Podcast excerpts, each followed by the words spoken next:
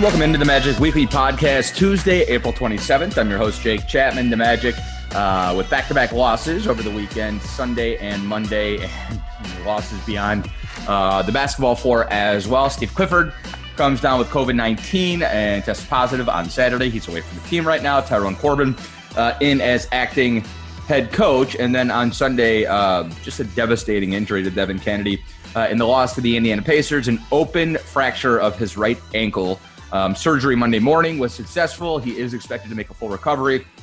So, very good news there. But of course, um, our our best wishes and prayers for a speedy recovery go out to Devin, uh, and we know he will uh, tackle this thing just like he has every other endeavor in his basketball career, and I'll be back out there uh, hooping, doing what he loves before we even know it. But uh, certainly a, a, tough couple days. And then Monday night, you know, the Lakers come in, and the Magic gave a game effort for sure. Um, it was a 40 point second quarter. Um, a lot of positives, certainly, coming off the Magic bench. I think you saw a lot of positive performances. It was the best game we've seen Chuma Okeke play uh, in a while, for sure. He made everything tough on Anthony Davis. Um, you know, the action and, and the uh, activity in the first half of that game is exactly what Steve Clifford from afar and Tyrone Corbin and the rest of the coaching staff going to be looking for um, over the course of the final 11 games of the season you uh, you had a six point halftime lead, and then the fourth quarter, it was really Dennis Schroeder, it was Montrezl Harrell, um, and AD. They just outperformed you down the stretch, and there's going to be games like that. But that was one of those games, like the Pacers game the night before, the Pelicans game last Thursday. Didn't really feel like the team got better. There wasn't much progress made, and even though it was a loss on Monday night against the Lakers. I think there were a lot of positives you can draw on um, coming out of that game. Cole Anthony played very well, 15 points, seven assists, no turnovers. Cole's been playing quietly very well um, over the last week or two. And I say quietly just because there's not wins to highlight. Uh, but I think you're seeing some good signs of development there. Um, I think you're seeing some good signs of development with Mo Bamba getting more consistent minutes. And now it's just a matter of putting it together and finishing strong over these final uh, 11 games or so the wins are going to be sort of difficult to come by. We've said that basically since the trade deadline, but still a lot of work to be done and a lot of positives you can build on, especially with the young core playing right now. I mean, you know, Terrence Ross been out with back spasms, James Ennis been out with calf issue, uh, MCW.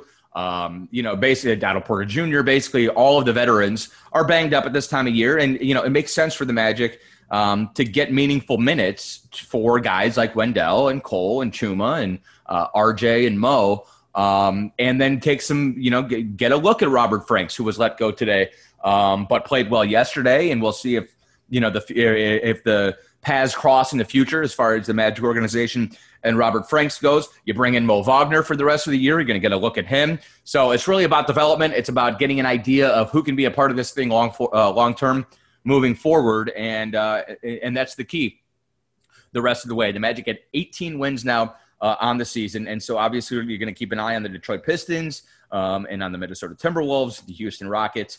Um, the worst three teams in the league have the same lottery odds as far as the top pick goes. So, um, you know, it's it's it's a difficult thing. It's a difficult line to toe between wanting to win games and wanting to make sure you have the best lottery odds. Um, but I think you can do it if you if you play the young guys and if you win some games, then good. Then that's a positive no matter what. And also, if you finish with one of the worst three records in the league, um, then at the very least you are setting yourself up for the best lottery odds, which um, is you know it's not something you want to pin all of your hopes to, but it's also um, a positive moving forward. And what we understand is a very strong draft. And you know, you look around and um, Detroit won last night, Minnesota won last night. I mean, these teams are with their young cores are moving forward and finishing the season strong. And I think that's um, that's not a bad thing either. You know, I, I, think if the Magic string together a couple wins and end up with the fourth or fifth worst record, um, when when all is said and done, then that'll be a positive too because you're winning with your young core, and that's kind of what you're looking for uh, at this point of the season. Regardless, it would be one thing if you had a whole bunch of veterans going out there that weren't going to be a part of this thing long term, and you're winning games. But this is this is the future we're starting to see right now the idea of RJ Hampton getting this experience and Cole and Chuma. Uh, and then you add in Markelle and JI and draft picks next year. Um, Wendell, obviously, Mo. Um, there's there's a young core in place. So some wins coming down the stretch wouldn't be the worst thing in the world either, um, because they would be wins with guys like RJ and Cole and Chuma playing heavy minutes. Hey, Magic fans, the Florida Department of Transportation reminds you that fans don't let fans drive drunk. If you've been drinking, don't get behind the wheel. Instead, find a sober driver or catch a ride service. Remember, drive sober or get pulled over. Have a great day and drive safe. And my guest this week for the Magic Weekly podcast, uh, one of the veteran leaders, I would say, of Cavaliers Twitter, except you won't see him slapping an inbounds pass back towards the referee. Uh, I don't think at any point. Um, he is the co-host of the Chase Down podcast, now um, officially affiliated with the Cleveland Cavaliers, and he is on Twitter at Cavs Canada. Cavs Canada. How do you say that? it, it, looks so much better in writing, man. It, it's Kazana is a good way to approach it. Uh, but yeah, it, it's one of those things that looks a million times better in writing, but out loud can get a little bit tricky. Justin Rowan is my guess. It's there's an old Demetri Martin joke about spelling banana and how he never knows when he's finished. Banana now. that's, what, that's what I think. The A's and N's go on forever, man. Well, exactly. Jake, thank you so much for having me back. I, I, I, really appreciate it. I don't remember. I think I don't remember if the last time we talked was uh, via podcast form or when I was with 92.3 The Fan in Cleveland. But mm-hmm. uh, we have corresponded uh, virtually. Have you ever met Carter? Have you met Carter yet? Not yet in person. That's no, uh, that that is still uh, to be done at, at some point. Uh, we we thought we were getting close last time I visited Cleveland, uh, but he had a very pregnant wife that he had just uh, left uh, for the weekend for a work trip. So that didn't pan out, and the border's been closed pretty much ever since. So oh, yeah, I forgot about that. We will we'll, we'll, get there eventually. I, am I'm, I'm confident in that. Um, I I want to talk Cavs. I want to talk rebuilding. I want to talk Magic. But I want to talk. I mean, I think your story is so interesting for young podcasters, for people in um, the podcast space, especially sports related. Will you just walk me through who you are, where, where, where, where you're from, and how you got, um, how you built up the Chase Down podcast to where it is, uh, where, what was it, a, a couple months ago? Um, the Cavaliers brought you guys on. Yeah, well, thank you so much for the opportunity to talk about it. But uh, yeah, ba- basically, uh, I'm from Winnipeg, uh, born and raised. Um, just grew up becoming a, a Cavs fan, stuck with it. Uh, through the decision, I actually became more of a Cavs fan. That's when I started writing at Fear the Sword. And I, I just noticed that there really was kind of a, a space where there, there, wasn't a lot of podcast coverage for the team. Uh, it was something that I, I, wanted to listen to. And because it didn't exist, I thought, hey, why not go out there and kind of make the podcast that I want to hear? And uh, we, we try to keep everything fun um, and keep things in perspective. Uh, we never want to forget that sports is supposed to be escapism. So, trying to keep everything through that lens. Uh, I'm certainly not the smartest guy out there, but I, I, like to think that we at least facilitate fun and interesting conversation, and that's kind of the uh, the goal of the podcast. You guys do. You do a phenomenal job with that. Um, so it started with SB Nation. It was just you and Carter kind of. How did you hook up with him? Carter Rodriguez is who I'm referring to for the listeners. So, Car- yeah, Carter also uh, was writing at Fear the Sword at the time, and the podcast started off independent. Uh, we, just started our own thing. And uh, from there, uh, we hooked up with the uh, Almighty Baller Network at the time. Uh, after oh. that, we got approached by Jade Hoye to join Leverage the Chat. Uh, that went on for a few months. Uh, then that organization dissolved and eventually became Count the Dings. But uh, at that point, LeBron was out of the mix, and uh, I think a Cavs podcast was a little less interesting. Uh, and then eventually, we got approached by Blue Wire. we went back to independent, where we were basically uh, just we had a Patreon page uh, to help kind of cover the overhead and whatnot. But uh, we got approached by Blue Wire and we're there for a few years before the Cavs reached out to us, which was uh, let me I'll just say a, a bit of a surprise. Uh, it's definitely been a surreal experience. There wasn't much of a market during the Dion Waiters years. For, for, for uh, well, no. Uh, the, when we uh, left that, that was uh, after 2018. Oh, okay. Uh, so, All right. Yeah, yeah, So it's more recent. I got you. I yeah. got you. Um, yeah. Okay. So for the um, for the early Collin Sexton era, um, and so and so then so how did this like? I mean the the the Cavs bringing you guys on is. Um, very clearly, you know, it, it goes back to, and the Washington Post piece is really good, I think. Um, it goes back to Grind City. I mean, the, the Grizzlies have been doing this now for, for five years, creating content in house. And we do something similar uh, here at the Magic. I don't think it's necessarily as big as what they do in Memphis. Um, but how did, like, what, like did, you just get an email one day like, hey, uh, I'm the head of digital for the Cavs, and we want to bring you guys on? Is that how it happened? Yeah, I pretty much got a uh, DM asking me if I would be available for a meeting, and then uh, just follow up meetings over the course of several months, um, just kind of talking about the the vision and kind of what they uh, how they anticipated us fitting in. And we, we've been really lucky. Like we're it's now two and a half months basically that we've officially been with the team but obviously we were on the radar a little bit longer than that um, but they've given us so much uh, creative freedom, um, allowing us to continue to do what we've done. And uh, we recently got a, a compliment from uh, one of our listeners that I, I, guess they said that they had a little bit of trepidation that the show would change a whole lot uh, with partnering with the Cavs, and that hasn't been the case. And uh, we we were really confident that that was going to be the case, that it would enhance what we were doing. Um, but to see that actually come to fruition has been uh, it's been a blessing. Are there is the resources have the resources changed at all, or is it basically just you know the same show and, and kind of repackaged?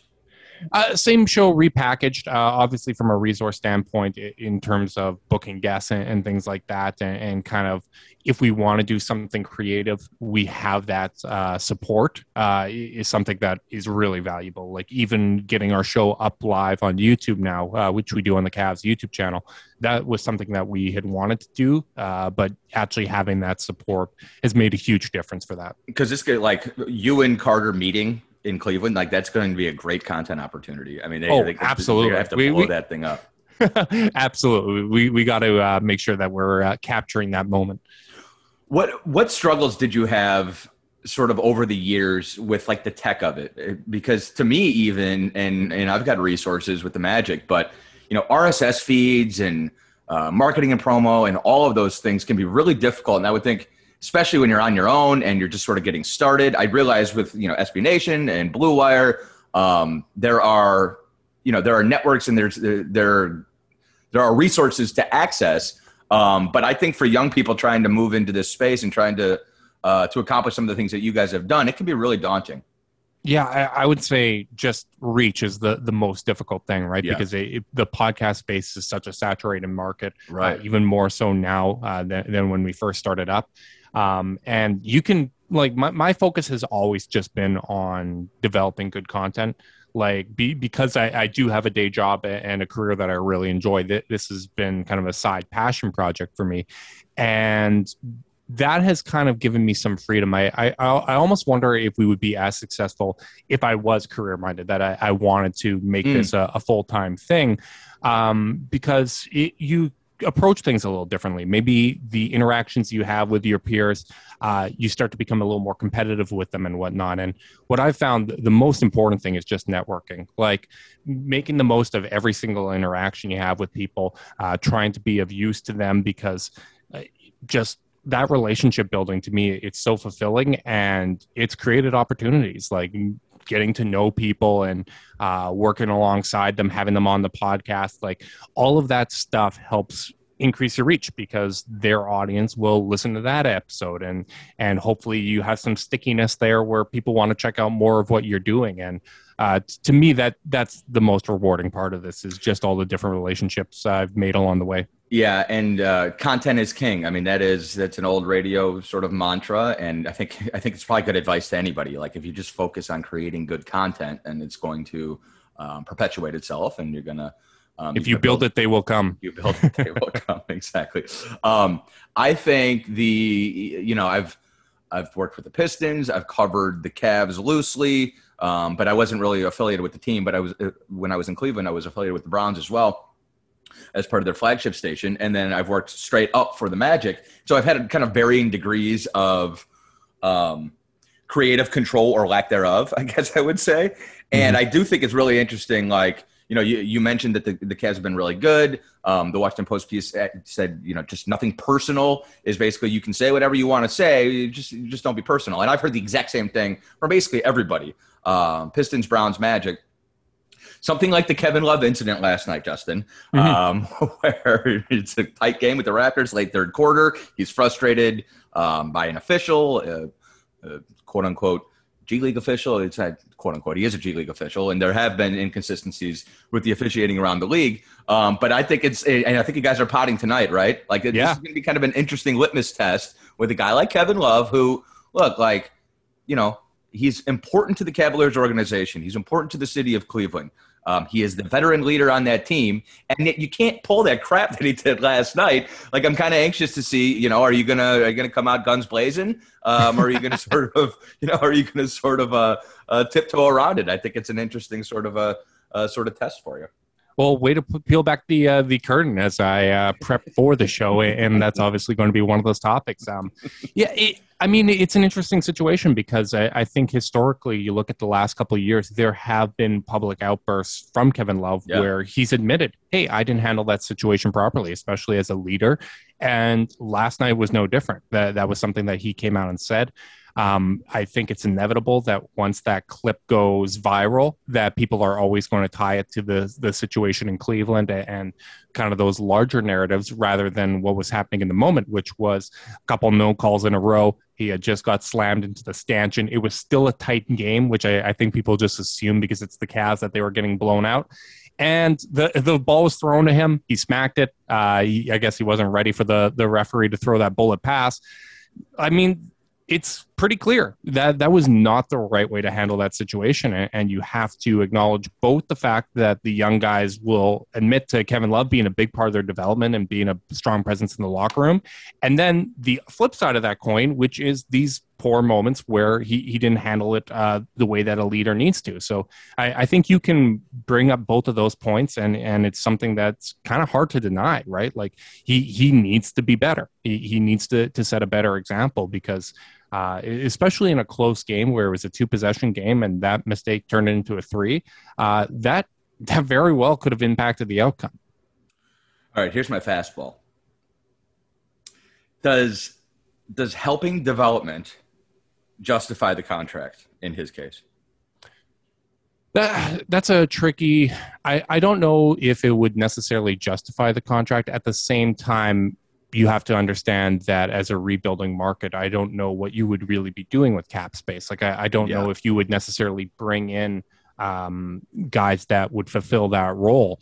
And I, I think that the Cavs learned from the post decision era of you need to have adults in the room, right? Like th- there was a massive learning curve when LeBron came back because so many of the guys that were there didn't build those proper habits. And I, I think one positive sign is that the young players continue to improve in Cleveland. Uh, they credit guys like Larry Nance, Kevin Love, and other veterans for playing a role in that.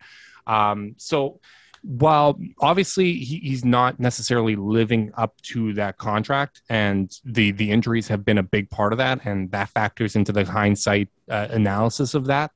Uh, at the same time, I don't know how much of an opportunity cost there was, and I, to me, that's the most important thing because um, like I, I just don't know where you'd be spending that money otherwise at, at this time. Yeah, I um, it's really tricky, and it's something that applies to the Magic as well. Now it's a little different because I think at this point in their careers, uh, Nikola Vucevic is uh, is a better player um, mm-hmm. than Kevin Love. But with that said, you know a lot of the talk when when the Magic decided to sort of quote unquote blow things up was at the very least, you know, if we're bringing in young players and you've got an all-star caliber center in Nikola Vucevic at 30 years old, then he's going to he's going to help in the mini rebuild, right? And I'm right. sitting there going, well, is that fair to Nikola Vucevic at 30 years old to say, hey, we're trading away Aaron, we're trading away Evan, we're bringing in youth. Um, it's a two to three year plan, and we need you to to help develop young guards in years 30, 31, and 32 um, of your career during your prime. Mm-hmm. I, it's not quite the exact same thing with Kevin because I, I think he's a little beyond that. Um, but you know, with that said, I think it's you know if, he's on board for it, then it's one thing. Um, but I I think it's almost like you need a good player to be the veteran leader, but he can't be that good. He can't be like all star caliber good. He needs to be maybe like Larry Nance Jr. type good. Um, I don't know. It's a tricky thing, and I think it's really interesting. But I think the one thing we all know is that you can't do the Hinkie Sixers and just have a bunch of kids running around, um, right. or even the post uh, post LeBron Cavs. Like like that's not going to work no matter what. And, and, I think part of the, the reason for for frustration, and I understand it from his perspective, is last season he only missed seven games. Like he played the majority of last season and was good for the Cavs last year. This season, gets hurt right away, misses basically the, the first three quarters of the season. The Cavs first quarter of the season, they're in the playoffs. Like they were in up there in the standings. It was the most fun stretch that there's been in Cleveland since LeBron left, and he wasn't able to take part of that. He wasn't able to contribute to that. Mm. And I, I think the the fact that things are finally starting to turn around and he hasn't been able to become part of it. And by the time he does come back, he's still working his way into shape because uh, he's been dealing with that Achilles quad injury and just hasn't been himself. I think there's a level of frustration because, hey, these young guys that I've been waiting for are finally contributing at a, a winning level. And my body is betraying me. I'm, I'm, not able to be a part of that. Uh, this team's probably better than their record if guys like Kevin Love and Larry Nance Jr. Uh, were healthy for the entire season.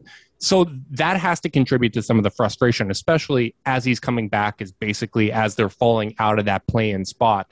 Um, I, I, definitely understand kind of the cumulative effect of that. So there are two sides to it, but at the same time, that moment can happen. You have to understand the optics of it. You have to understand your responsibility as a leader. Um, so there there's two sides of it. It's not a, as cut and dry as hey he's just flipping out over the situation. I get where it's coming from. It just needs to be handled better than that. No, I think that's fair. And I and, and Kevin's really strange because he's he's clearly like a great guy and he's clearly a guy that you want around 98% of the time. But then he also he sort of can have those frustrating moments. And it's like, you know, what kind of a standard are we holding him up to? Like, oh, it's oh, he's a, a superstar player, an ex superstar player, I guess, um, who who who gets frustrated and and does something wrong in the middle of a random game. Like everybody does that, and, mm-hmm. and I think there's I think people are like, well, but there's kid, he's the you know he's the professor, and there's a bunch of kids running around. He's setting a bad example. Well, if LeBron did something similar, we'd be over it within about 24 hours. Kevin yeah. Love is not LeBron. We understand that, um, but it's probably he's probably held a bit to an unfair standard, um, all things considered the mm-hmm. beginning of the season, Justin, like what changed? Was it Sexton's uh, percentages falling off? I mean, that you, Cavs were hot, man. Like I, I saw them; they were playing very, very good basketball. They were playing together. I realized injuries happened. I realized maybe they were, you know, out over their skis a little bit, and water just sort of found its level. If you want some mixed metaphors, yeah. Um, but, but it was. It, it feels like things kind of went sideways, and and I can't quite pinpoint why. What can you? Yeah, well, on the podcast, we were talking about it as it was happening. Of hey, wait for February because things are going to fall apart. Look, mm look at the schedule in February. I'm looking at it right now. Holy smokes! Yeah, it, it, was not fun, and they're about to have another one of those stretches in May. Um, but February's schedule was just an absolute, ugh, like it, it's a blow to the trip, stomach. Justin, this yeah. road trip is insane. Phoenix, Denver, Portland, Clippers, Golden State. Uh, yeah, that'll that, that that'll be rough. Oh, and and uh, back to back before Milwaukee, um, before the trip against Milwaukee. That was yep. yeah, I'm sure that yep. that'll and and to, to make matters worse, right prior to that was the Jarrett Allen trade, which Andre Drummond at, at that point the the level of buy-in dropped off because there, there was an understanding that he was no longer part of the team's future plans. Uh, that Jarrett Allen was going to be that future guy for them at that position. Uh, Larry Nance, um, he he had an injury that took him out for several weeks right as they hit that February stretch. So you no longer have the buy-in from Drummond. You no longer have Nance, who is probably one of their most impactful players. Uh, plus, they had stretches where they didn't. They would go a week or two without any guards being active in the lineup. They had all guards wiped out with injuries. Sexton, Garland, uh, Damyean Dotson missed time. Um, Dante Exum was out. Delly was out. Um, they, they just didn't have anybody, so they had to run three, four center lineups. Uh, then they've had stretches this season where the entire power forward position has been wiped out with injuries. They've had uh, games playing without a center because they've been wiped out with injuries. So You're speaking my language now, bro. Yeah, so it's been the year for us all season and, and it's been the, the year for a lot of the league, right? Yeah. Like it's so hard to look at any of the results and draw conclusions from it just because this has been such a taxing season for so much of the league. But uh, what, what it was more than anything was the schedule turning around at the worst possible time and not having those vets available to help you go through that caused them to not be able to, to steal a game here or there, right? So Um, it, it, was predictable. Uh, I, I, I feel like we've had a really good read on the podcast. Uh, we an, another comment we had got was that it was annoying that we were bringing it up uh, in January. That hey, once February hits, things are going to be bad for the Cavs. Don't worry about this team winning too much because that's going to solve itself pretty organically. Uh, but then when it happens, everyone freaks out, saying, "Hey, uh, what's going on here? Like, uh, what? Why?" Why are you excited when the team is losing? Well, I'm excited because they're still on a good path, and this was a very predictable occurrence. How how do you deal with that? With the want to lose, like I don't know. It's weird for us as team broadcasters. Like you know, I'll say tanking, and and I'll still feel weird about it. Like I'm mm-hmm. like I'm going to get reprimanded immediately, and and you know, um, my bosses are not. You know, they're comfortable with it. They understand what the deal is. But we, but nobody wants to go out there as a team broadcaster and be like, yeah, hopefully we play really well and lose by eight tonight to the Lakers, which is you know the ideal situation. Just play a good game, but hopefully the Pistons win and we stay at 18 wins for the season. Um, is that do you struggle with like with balancing that when you're talking about like ideally and sometimes i think people don't even understand this if you have a young core in place like the cavaliers do um, mm-hmm. like the magic now do then you want to win games. I don't care if you're talking about Cade Cunningham or not. If RJ Hampton and Wendell Carter Jr. and Mo Bamba go on a 10 game winning streak, then forget Cade Cunningham. We've got something in place here. Um, and maybe that's a little nearsighted. And I realize that Cade Cunningham is, um, is you know, a, a really, really good prospect. But like, it, I, I don't know. I, I, the idea of we need to lose now, even if we have young players who are going to be here for a long time, in order to get a better shot at the unknown when the idea in the long run is to win games in the first place then like it just doesn't necessarily make sense to me that that that people want that um, in place of, of, of what's happening right now. If you've got Collin Sexton and Darius Garland and they're balling out and they're winning a lot of games, then forget everything else. That's what we want, right? Mm-hmm. Oh, exactly, and, and that's been my approach. I, am not somebody that believes tanking works. Yeah. Um, you, you, look at the examples, and basically the only team that's made a conference finals as a result of tanking was the Oklahoma City Thunder. Mm-hmm. Um, and I, I mean, that was under the old rules, the the old draft lottery odds, and under these new odds, it's pretty even. And you look at even the the play-in teams in the East; they still have a decent chance of jumping up into that top four. So this season, I've been advocating for, hey, they should be trying to win every single game because this is a team that's starting four guys under 22. Yeah. And those guys don't win games in the NBA. You're not like it is unrealistic to expect them to. And if they did, as you mentioned, then you have something because we're, we're talking about guys that were picked high. Like Collin Sexton, yeah, he was picked at eight, but he's evolved into someone that's playing at uh, pretty much all star level, averaging 25 points per game, uh, four assists a game uh, as a shooting guard. That's great. Darius Garland is playing really well. Jarrett Allen is a known commodity, a proven commodity at center. Isaac Okoro is promising. So if those are those guys are the reason that you get to that play in, that's a great thing. They yeah. they should be learning how to develop winning habits. The more close games they're in, the more usable game film that you have. Because when they make a mistake in a close game on, the defensive end, that's something you can analyze. Okay, what were you thinking? Um, th- this is an adjustment you can make for the next game. When you blow a defensive coverage down 30 uh, in the middle of the season, and the organization ha- has made a, a, point of benching all the veterans, benching Al Horford or, or whatever the case may be, you can say, "Oh, we're not playing for anything, anyways." Like uh, once once we're good, I'll I'll start trying on defense. That's that's not how things work. So I've always been advocating for that, and what I've told people uh, that that wanted to to lose and tank and whatnot is, hey, don't worry about the odds because this team is too young to win at that kind of level. They're going to have a good shot under this new draft lottery odds in all likelihood. And that's the way that this season has played out. So I, I'm someone like I, I understand that a high pick is the best way to add value uh, in the league. But the, the reality is, you get the worst record in the league, you have a 14% chance at number one, you have a 48% chance of picking five. That's like, you, that's not worth sacrificing the development of young players over when you could focus on player development, win a few more games, have a, a more entertaining product on the court, and you're still probably going to have about a 10% chance of picking first overall. Like that's basically where the Cavs are at.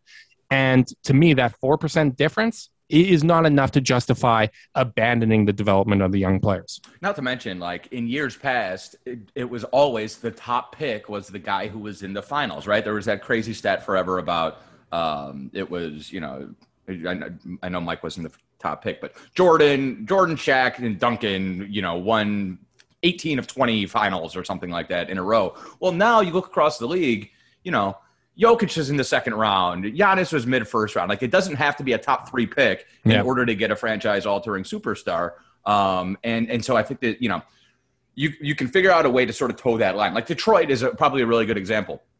Detroit knew that they were going to have to take a step back, whatever. But they hit on their first round picks. They, they added picks. They had three of them. None of them were top five picks. And now, at the very least, like yeah, they're you know they're bad again. Um, but that team plays really hard. They're, they're really excited about the Pistons for the first time in Detroit in about a decade um, because of a guy like Isaiah Stewart for crying out loud, who just sort of embodies the the city and plays really hard every night. And they've mm-hmm. got something, and it's just because they hit on draft picks, not because they bottomed out for three straight years and added picks like Oklahoma City did. And then you contrast that with Oklahoma City's with what Oklahoma City's doing this year, and I'm like, you know, they're basically doing the Hinkie Sixers. Like, look at the guys they're trotting out right now. The Al Horford thing is an abomination in my opinion. But like, Agreed. how if I'm a Thunder fan, I mean, like Poku's fun, fine. He's four years away, right? Probably. And then, I mean, some of these guys, like, they're very deliberately playing, you know, Ty Jerome 31 minutes a night.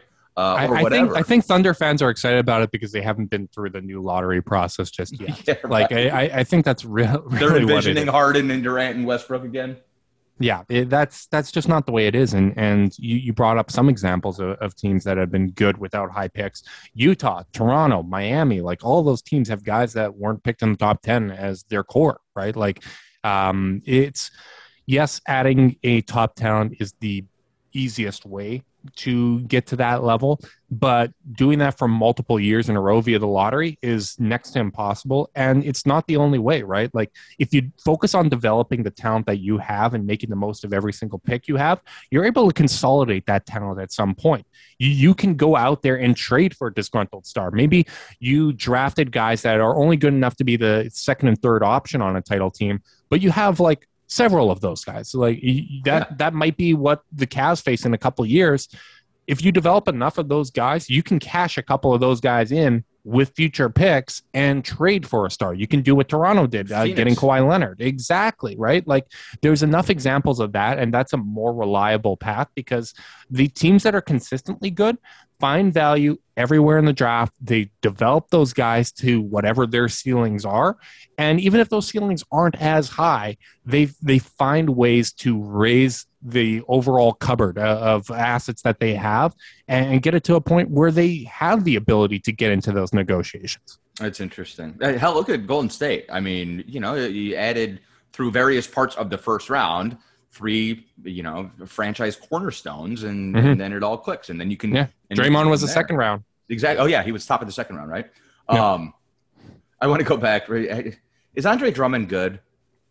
I think so. When when he's bought in, I mean, he, uh, two months off is obviously going to impact his ability to play well for the Lakers right off the bat. Um, getting hurt in his first game certainly didn't help. I do think that he can be impactful. He was a big part of the Cavs being good at the start of the season. Right. Um, but it's about buy-in, right? Like it's it's one of those situations where you wonder if earlier in his development you, you had people in his ear kind of getting him to that ideal role would he be a more impactful player? Um, he was playing very good defense uh, drop in drop coverage for the Cavs to, to start the season. Um, but then as the situation changed, and once again, that human element coming into place where you see your replacement, you're playing alongside him. Some fans are already pining for him to start over you, and Jarrett Allen probably was a better fit uh, for what the Cavs were trying to do you're naturally not going to do all the little things. You're not going to die for loose balls. You you, you might be a little later with your rotations, and um, I, I, think once everything settles into place with the Lakers, he, he's going to be someone that that might surprise people in the playoffs. Like I, I think he could have a positive impact. The other thing is the Lakers are probably the first situation where they had the cachet where he understands he's not the best player there. Mm. Like you probably arguable between him and Kevin Love. I would have argued that Drummond was the better player. Um, Collin Sexton, Darius Garland, unproven young players. Uh, in in Detroit, he was that guy that got them into the playoffs. He got an All NBA spot uh, with not a lot of talent around him. Blake Griffin comes, but Blake's not really healthy. This is the first situation where it's very clearly not his team, and, and there's a leadership structure in place. So I, I'm interested to see if that has a positive impact on him once LeBron and AD are back and, and in the, the mix, because you know LeBron is going to make guys look better. He's going to get everybody into their best possible situations. And I, I, do think that there might be some surprises for people that expect him to just be a net negative. I, I don't think he's going to be that in the playoffs. He's so weird because the net is the key part of it, right? Because there's a, always a whole lot of good, and then there's usually some bad as well. And it's like, well, did he help when you look yeah. back on it? And the postseason is going to be fascinating. I mean, we, we just had him in last night, and of course, LeBron's not back yet. Um, but they're getting they're getting back to fully healthy and they're so big, Justin. Like seeing them in person, it's just like, oh yeah, Kuzma's six ten. Uh, oh yeah, when they get LeBron back, like it's just it, it's a huge team, and I'm going like. Harrell is, I mean, Harrell just killed us last. He killed Mo Bamba very specifically. Like he went over, around, and mostly through Mo Bamba last night, and which you know I could go through Mo Bamba. He's a skinny guy, but, but like, boy, that guy. I mean, so you talk about net like most of the time it's all positive and then every once in a while he's gonna you know get a technical or do something stupid. But like he is i mean that guy burns hot. And i'm sitting there going man in the postseason i want him on the floor in crunch time. I know they're to use him probably still in, in a six-man role um, but in, in a tight playoff series i want that guy on the floor. I know obviously ad and lebron are to be on the floor and i think they need kuzma on the floor for spacing. Um, there's not much room for drummond Mm-hmm. Now, you know, maybe they use Harrell the way I described. And so Harrell's checking out with four or six minutes left in the fourth quarter, and then Drummond's coming in to finish the game off. I think Vogel's got some tough decisions, and it I can't be a thing like last year where you say, "Hey, Dwight, you're not going to play this series, but stay ready. We need you for the next series." Drummond, I don't think you can tell Andre Drummond you're not going to play for six straight playoff games, um, but stay ready. And I don't think they'll try that anyways. But it's gonna. I think it it could get really tricky when you just think about um, the different options he has and who's going to be playing in crunch time. Yeah, and I think it's going to be a little situational. Like I, I don't think you yeah. can outright sit him, uh, but there might be certain games where hey, we're just closing with AD at the five, and um, I do think just the nature of his situation, being a buyout guy, in order to cash in and get another payday this summer, I think there's he understands that there needs to be that level of buy-in where hey if i make some sacrifices now uh, this is a really short-term thing but it's going to reflect positively on me as i approach free agency. And i, I think that that added incentive is going to help smooth that situation out. But i, I agree that vogel's got a really tough decision. Uh, a lot of it's going to be kind of matchup dependent but uh, there's certainly going to be opportunities for him where he does have a positive matchup where it, it is advantageous for them to play Drummond. And I, I think in those moments, he, he's likely going to shine. And I actually think, look, Andre's a good kid, and, and I hate beating up on him, but I also, you know, I've watched him allow players to take him out of his game almost throughout his career. So I do think having a guy like Harrell might be good um, because those are the guys who always sort of, you know, if you if you rough Andre up, you're going to take him out of his game. He's going to commit a dumb foul. He's not going to get back on defense. He's going to argue with the refs. Um, so you know, being with LeBron, being having sort of that uh, situation that you referred to where it's you're not at the top of the pecking order and you have something to prove um, because you've got a, a, a, contract coming up. I think that'll help them long term. Um, I don't want to keep you for too much longer, but I do want to just get your thoughts on on Garland, on Sexton, on Okoro, just the future. Um, Garland's having a hell of a month. It looks like Sexton is too. I mean, those guys. Uh, it it feels like are two really good young players I think there's still some consternation about whether or not you can build around them together. Mm-hmm. Um, and I and to me that's kind of dumb. Like it's 2021. You need you need creators and you need them together often um, on the floor. What's your what's your take on the young core and what the future looks like? See, I, am really high on the guys that they picked. Um, these have been players that even in the draft process that I really wanted, with the exception of Collin Sexton. Sexton, I was completely out on. I wanted Mikal Bridges or uh, Shai Gilgeous Alexander. Uh, obviously, Shai not wanting to play in Cleveland and, and, telling them as much that he wouldn't work out for them and whatnot impacted that decision. Um, and all three of those guys, Sexton, Bridges, and Shai, have far exceeded my expectations.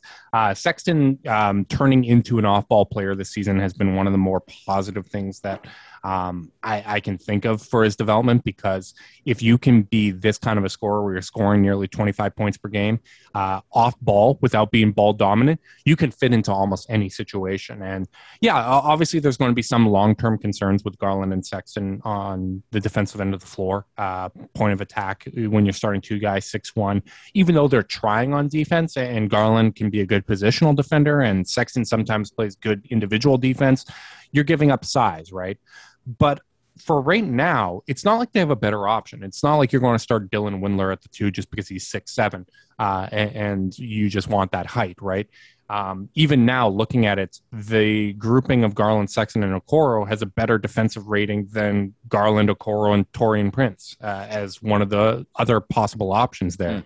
And unless you don't think that Collin Sexton should be playing 30 minutes a night, it's important for him to learn how to play with Garland because as much as you can stagger them, if they're both playing 32 minutes a night, 16 of those minutes have to come together. Right. Like it's mathematically impossible. So them learning how to play with one another is super important. Um, I'm of the belief that Garland can be and is now showing that he's a franchise point guard. Like I, I do think that uh, he's justifying kind of that pre-draft analysis that he was in that Ja Morant, RJ Barrett tier.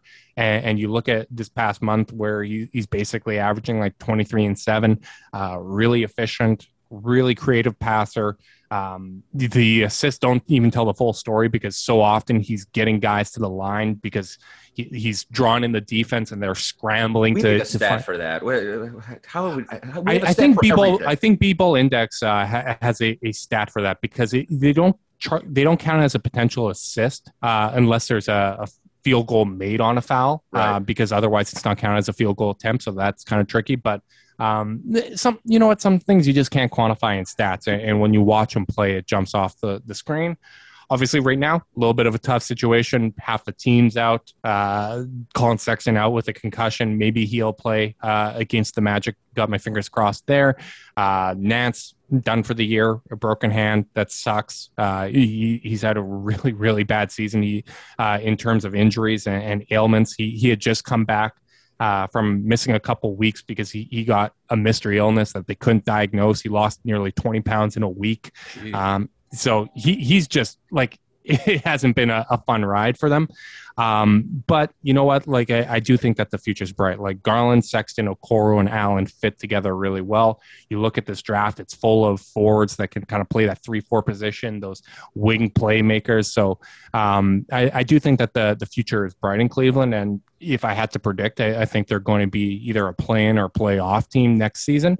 Um, but when you're this young, you're you're going to go through some growing pains, and I, I, think the fact that they're doing that this season is a big positive. No, I think Koby's done a phenomenal job uh, the entire time. I mean, you can go through and cherry pick, and I know like people are, oh, the Kevin Porter Jr. Like, stop. Like that's if, if you really think that that was going to work, and then you want to hold that to Koby Altman, then that's fine. But um, if you go back and you go through it, like, yeah, nobody hits on every draft pick, but the big ones he has hit on.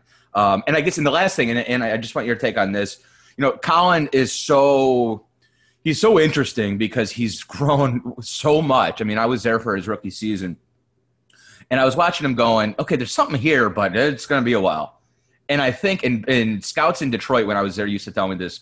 You know, when in doubt, just take the guy who you can't get out of the gym. Like that's it's so it's very simple. But if you have two guys, and because these are 19 year old kids, we're projecting no matter what you've got two guys who are you know similar talent similar talent wise and one of them is is just an absolute dog and he eats sleeps breathes basketball. Take that guy. It seems very self-evident but like it but people make that mistake all the time. You, you draft guys because they're big or you draft guys because oh wow the you know nobody has this sort of god-given ability well do they love basketball because collin sexton very clearly like the best thing about him is that he works his ass off. And I just mm-hmm. think I, I, don't realize why people, um, why, you know, GMs and, and front offices make the same mistake over and over again.